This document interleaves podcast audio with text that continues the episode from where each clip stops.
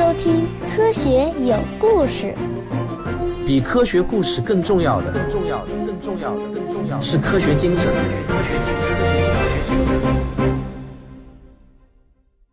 上一期我们说到，美国总统克林顿在一九九六年宣布了疑似火星微生物遗迹的陨石，同时他还宣布要将人类历史上的第一辆火星车在一九九七年送上火星。美国宇航局呢没有让克林顿失望。一九九七年七月四日，美国的独立日，火星探路者号成功的着陆火星。一辆被命名为“旅居者号”的小小的火星车从着陆器上开了出来。火星的戈壁滩在荒凉了几十亿年以后，终于迎来了第一个带着目的移动的小东西。不过呢。这次火星任务的主要目的是为了验证最新的安全气囊着陆技术。旅居者号的科考能力非常有限，所以它没能给我们带来什么新发现。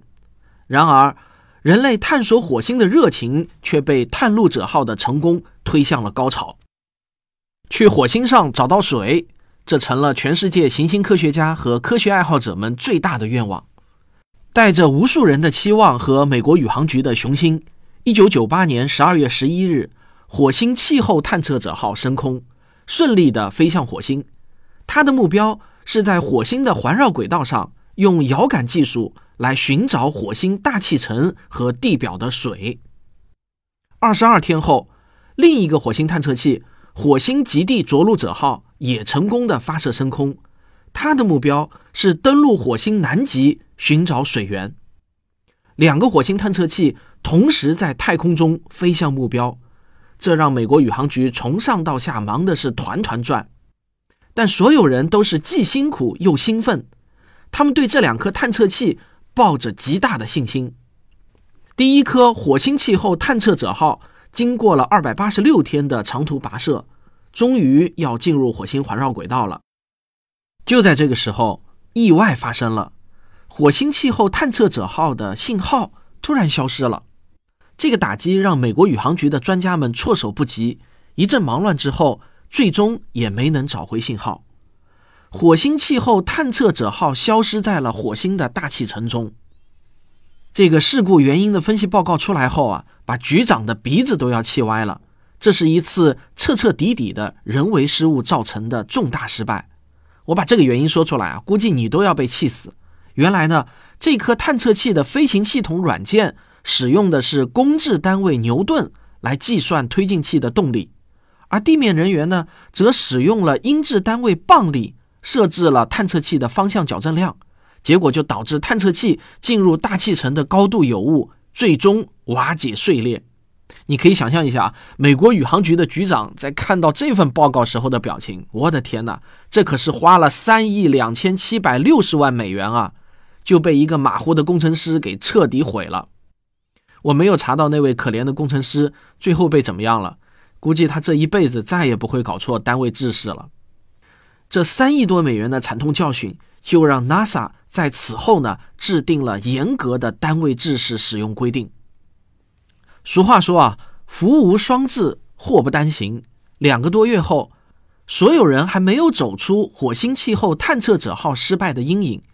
几乎是同样的悲剧再度上演，火星极地着陆者号在登陆火星的最后一刻也突然失联，永远失去了信号。神经再坚强的美国宇航局的领导们也承受不住这样的双重打击啊！虽然这次事故的准确原因一直就没有定论，但审查委员会高度怀疑也是人为的程序 bug 导致反推引擎提前关闭。探测器从四十米高的高空直接摔落，脆弱的电子设备瞬间就被摔得稀巴烂。在不到三个月的时间，美国人接连失去了两颗火星探测器，七八亿美金都打了水漂。这让美国宇航局遭到了空前的指责和压力。美国民众纷纷指责宇航局领导不行、管理不行、设计不行，通通都不行。美国宇航局这次呢，是真的惨到家了。他们从上到下背负着巨大的压力，忍辱负重，咬着牙为下一次火星探测任务忙活着。转眼间，新世纪来临了，人类终于走入了二十一世纪。当二零零一年来临的时候，所有的科幻迷都期待着能发生点跟宇航有关的大事儿。为什么？因为这个年份在每一个科幻迷的心中都有着非常特殊的意义。我想呢，此时收听我节目的听众，如果你是一个资深科幻迷的话，当然一听就懂了。那其他听众呢，可能就需要我解释一下了。一九六八年，好莱坞的传奇导演库布里克和科幻三巨头之一的阿瑟克拉克合作的科幻电影《二零零一太空奥德赛》，这个也被翻译为《二零零一太空漫游》，正式上映。它最终呢，成为了科幻影史上的经典，所有太空科幻迷心中的圣经。在这部电影中，克拉克幻想着人类在二零零一年就可以驾驶着载人宇宙飞船飞向木星。一转眼呢，三十三年过去了。当人类的历史终于走进了二零零一年，这时候阿瑟克拉克已经是九十一岁高龄了。然而，令老人感到失望的是啊，他所幻想的那个未来并没有到来，人类的宇航技术也并没有取得突飞猛进的进展。我们拥有的技术只能向月球以外的行星发射无人探测器。但是呢，令老人感到高兴的是啊。有一艘火星探测器被命名为“二零零一火星奥德赛号”，就是为了纪念他在三十多年前写成的伟大作品。二零零一年的四月七日，协调世界时十五点零二分，在著名的美国卡纳维拉尔角空军基地，三角洲二号运载火箭腾空而起，它呼啸着飞出了地球的大气层，将探测器送上了飞向火星的霍曼转移轨道。这是从地球到火星的捷径，仅仅只需要六个月零几天就能抵达火星。二零零一年十月二十四日，火星奥德赛号抵达了火星的环绕轨道，它开始围绕着火星兜圈子。通过推进器的气阻减速，它每绕一圈就会离火星更近一些，就这样一圈一圈的接近火星。到了二零零二年一月，气阻减速终于完成。火星奥德赛号抵达预定火星轨道，NASA 的所有工作人员总算是长吁了一口气。这颗探测器终于成功了，那它能否为我们揭开火星水源之谜呢？首先呢，火星奥德赛号最大的本事就是从高空拍摄卫星照片，它拍摄了大量的火星地表照片，再次证实了以往的火星探测器的研究成果。火星在历史上那肯定是存在过大量的水，因为在火星的表面到处都有流水冲刷过的痕迹，有冰川的遗迹，还有干涸的河床、湖床，甚至是瀑布的痕迹。但这些发现并不能让科学家们感到满意。我们想要知道的是，现在还有没有水？二零零三年七月，终于有了新发现。我先给你介绍火星奥德赛号上携带的一个设备，叫做伽马射线光谱仪，简称为 GRS。这个仪器有一个本事，它能侦测到中子。科学家们要用这个设备来侦测从火星表面释放出的中子，期待着这些中子能为我们带来火星地表下面的信息。为了能够让你理解火星奥德赛号的重要发现。我必须要花点时间给你讲解一下火星释放出中子的原理。实际上呢，这些中子产生的原因其实啊来自太空。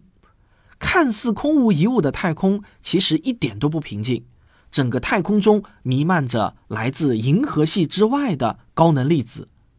虽然是极为稀薄，但这种高能粒子的能级非常高。我们也形象地把它们称为宇宙射线。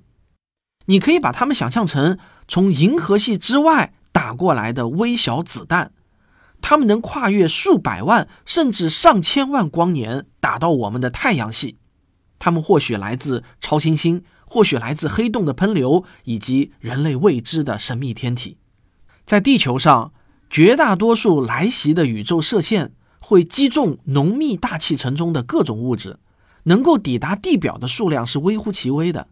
然而，火星的大气密度不到地球的百分之一，所以呢，相比之下就会有多得多的宇宙射线轰击到火星的表面。这些宇宙射线的能级极高，能穿透到火星数米之下的地表，与地表下的岩石和风化层发生相互作用，制造出一种独特的高能快中子源。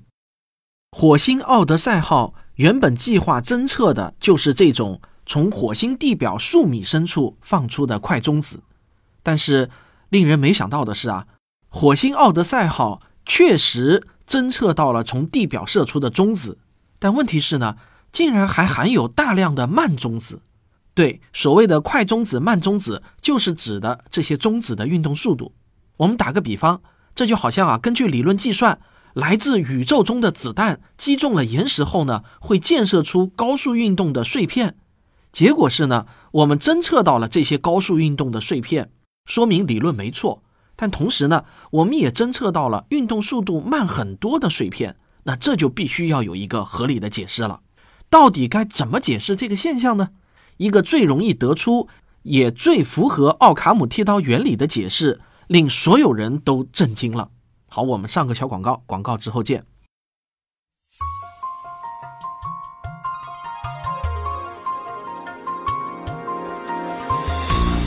我和吴金平老师合著的新书《十二堂经典科普课》已经全面上市销售了。这是我们的付费专辑《科普经典解读课》的文字版。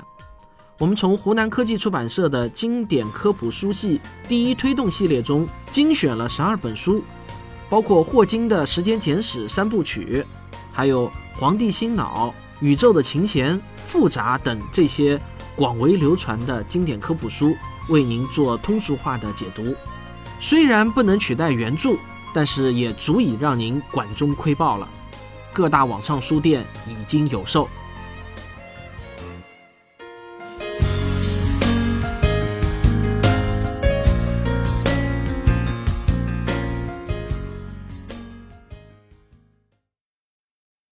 我们先来说一下快中子是如何变成慢中子的。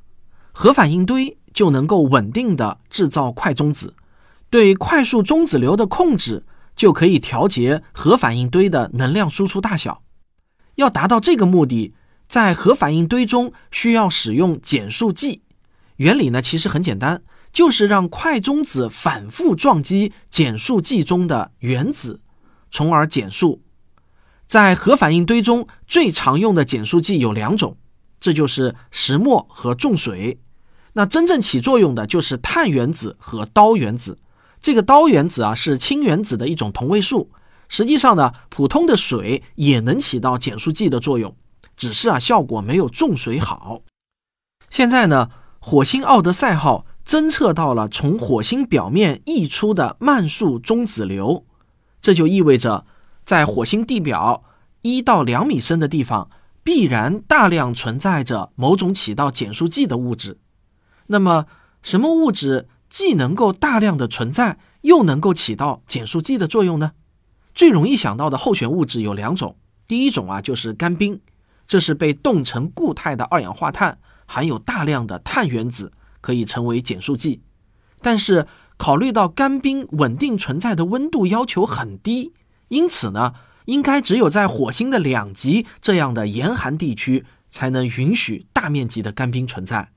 在非两极地区，昼夜温差很大，这太阳一晒啊，干冰应该就挥发了。看来呢，干冰的可能性不大。另一种最容易想到的物质就是水。当然，限于火星的表面温度，水应该是被冻成了冰。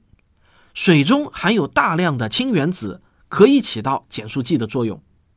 如果这个猜想成立的话，那么结论就非常惊人了。这说明，在火星表面之下的不深处，可能存在着一个遍布全行星的固态水库。科学家们做了进一步的计算，假如真的是水在充当减速剂，那么这些水的质量大约占到了火星表面数米深度以内物质总质量的百分之十四。而这些冰如果全部融化，足以在火星表面形成一个覆盖全球的十四厘米深的海洋。那越是惊人的结论，就越是需要惊人的证据。仅仅依靠慢中子流这一项证据显然是不够的，是不足以说服科学家们相信这么惊人的结论。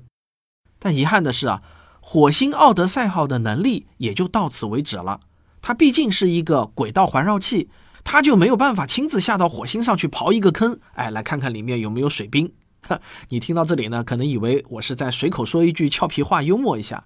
其实不然啊，要证实火星奥德赛号的发现，我们真的需要一个会刨坑的火星探测器。也正是火星奥德赛的这个发现，让美国宇航局下定决心制造一台会刨坑的火星着陆器，看看火星的泥土之下到底有没有水冰。这就是2008年5月25日。在火星北极成功着陆的凤凰号火星探测器，它将给全世界的火星迷带来一个大大的惊喜。凤凰号的外形呢，就像一只张开翅膀的大鸟，它有一根带铲子的机械臂，可以把火星上的土壤铲到一个叫做 TEGA 的分析仪器中。这也是凤凰号携带的最重要的一个仪器，中文的全称是。热与蒸发气体分析仪就在凤凰号开始工作的二十多天后，大事发生了。二零零八年六月十九日，NASA 公布了两张重磅照片，一时间呢轰动了全世界。第一张照片是凤凰号在第二十个火星日拍摄的，照片上是凤凰号的铲子在火星地表土壤中挖出的一个沟槽，很浅，最多啊也就是十几厘米深。NASA 的科学家很有意思啊，他们还给这个沟槽起了个名字，来纪念火星上的第一个人造沟槽。它的名字叫啊“渡渡鸟杠金凤花”。那在这个沟槽中，我们可以非常明显的看到一些白色的物质，很白很白。第二张照片呢，依然是这个沟槽，但时间是第二十四个火星日，那些白色物质的面积明显缩小了。首先啊，这些白色物质。不可能是干冰，因为凤凰号所在区域的地表温度是零下九十多摄氏度到零下二十摄氏度之间，远高于干冰需要的零下一百二十摄氏度的低温。那大家想想啊，零下几十度的温度中，白色会挥发，除了水冰啊，那我们实在是想不到其他东西能解释了。因此呢，这两张照片一公布，立即就轰动了全世界。那如果大家想看这两张照片的话，可以到“科学有故事”的微信公号中回复关键词“凤凰号”三个字就可以查看了。这个照片呢是非常的清晰。我第一次看到这张照片，想象着这可是在距离地球几亿公里外的外星球啊，这实在是太令人神往了。你们想啊，凤凰号只是随便这么浅浅的一铲子下去，就挖出了这么大一块冰。这说明火星的土壤中确实如火星奥德赛号预言的那样，含有极其巨量的冰。不过呢，仅仅凭这两张照片还不是实锤的证据。要拿到实锤的证据，需要的是实实在在的化学分析数据。大家别急，凤凰号有这个能力，它可以把产出来的土倒入 TEGA 中进行加热，再分析成分。这份土壤样本的分析数据是这样的：在加热到零摄氏度的时候，检测到了水蒸气。实锤啊，这就是火星水冰的实锤证据，铁证如山了。那有些听众可能会奇怪，零摄氏度时难道不应该是冰融化成水吗？在地球上当然是这样，但是在火星上，大气压还不到地球的百分之一，气压越低，水的沸点就越低，所以呢。火星上的冰直接就从固态加热成气态了。二零零八年七月三十一日，NASA 召开了新闻发布会，宣布了凤凰号的这个重大发现。来自亚利桑那大学的 TEGA 的首席科学家威廉·伯因顿非常幽默地说：“啊，嗯，宣布这个消息我很开心。我们已经把一块冰的样本放入了 TEGA。” Well, I'm very happy to announce that we've gotten an ice sample into the TIGA oven. 昨天我们发现成功了，真是大喜过望啊！大家纷纷开香槟庆祝。我们等待这一刻已经很久了。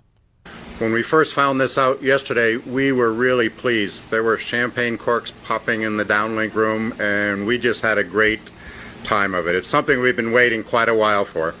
当然，众所周知。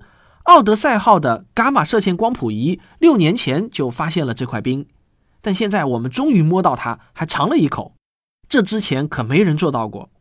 不过我要声明一下啊，从我的角度来说呢，这个味道还真不赖。我很高兴有机会参与整个过程。Uh, of course, we know the GRS on Mars Odyssey discovered this ice six years ago, but we've now finally touched it and tasted it. That's one thing that hasn't been done before. And I'd like to say, from my standpoint, it tastes very fine. I'm very glad to be in this position. 六年前，火星奥德赛号非同寻常的预言终于有了非同寻常的证据。凤凰号的研究成果也发表在了当年的科学杂志上。自从凤凰号证实了火星地表下的那些白色物质确实是水冰后，我们就能通过火星上空的轨道卫星发现更多的证据互相印证。例如，在火星上每年都会有小的陨石撞击。在拍摄到的新陨石坑中，总能发现亮晶晶的白色物质。几天或者几周后，它们就会消失。这些啊，都是货真价实的水冰。火星上水冰的储量很大，也很容易挖出来。未来的火星移民呢，是不愁水喝的。讲到这里啊，我突然想到电影《火星救援》，这个大家还记得吗？这个男主啊，费尽心思的冒着爆炸的风险燃烧氢气生成水，估计呢也是为了电影的戏剧需要。其实呢，很简单，他只要到外面去挖冰就可以了，一铲子下去啊，就能挖到大块大块的冰。就算挖不到大块的，你直接加热火星的土壤也能得到水。通过轨道卫星对火星全球的遥感分析，我们发现，在火星极地的干冰盖的下面也储藏着大量的水冰。现在呢，科学家们相信，整个火星的水储量足以用三十米的深度覆盖整个星球。在远古时代，火星上曾经拥有深达五百米的海洋。然而，在火星上证实了水冰的存在，不但没有满足我们对火星的好奇，反而更加激发了我们对火星的好奇心。我们迫切的想知道，在火星上有没有可能存在液态水呢？还有，最为至关重要的是，火星上有没有可能存在生命呢？凤凰号仅仅是拉开了对火星实地考察的序幕。五年后，火星将再次迎来一位重量级的地球来客，而他将做出一些令科学家们倍感错愕和浮想联翩的新发现。那他是谁？他的新发现是什么？咱们下集揭晓答案。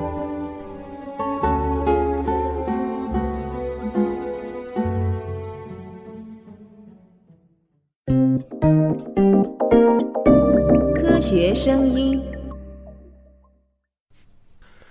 最近呢，我看了一本商业类的书啊，书名叫《球面商业规律》，作者呢叫谢显峰，他也是我们科学声音的资深听众。这本书一出来啊，他就非常热情的寄给了我。在我看来呢，商业严格来说啊，目前还不能算是科学的一个分科，所以呢，对于非科学类的书籍，我们不需要用科学的范式去套一本研究商业规律的书。看完以后，我们只需要问自己三个问题：看完有没有启发？感觉有没有意思？对自己有没有用？只要有一个问题的答案是肯定的，那么这就是一本值得一看的书了。这本《球面商业规律》很有意思，它借用了现在非常前沿的一个科学分支，就是复杂系统的一些原理和规律来研究商业。说实话呢，没有一定的科学知识打底啊，还真写不出这样的商业著作来。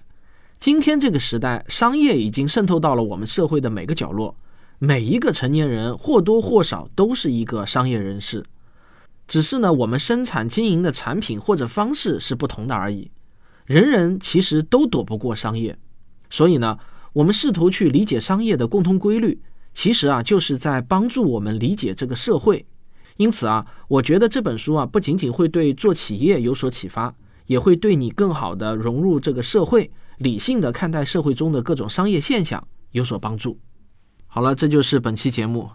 最近啊，实在是太忙了，主要是五三演讲会有很多很多事情要处理，所以这个汪杰杂谈呢就好久没做了。其实选题呢确实也还有不少，但是呢还真的就是没有时间去录。那么请大家耐心一下吧，等我忙完五三的这个演讲会啊，当然我还要去一趟台湾啊。等台湾回来以后，我觉得呢，我就又可以比较周期性的、规律的更新了。好，如果你喜欢我的节目，请别忘了点击订阅，当然也欢迎您留言分享和点赞。咱们下期再见。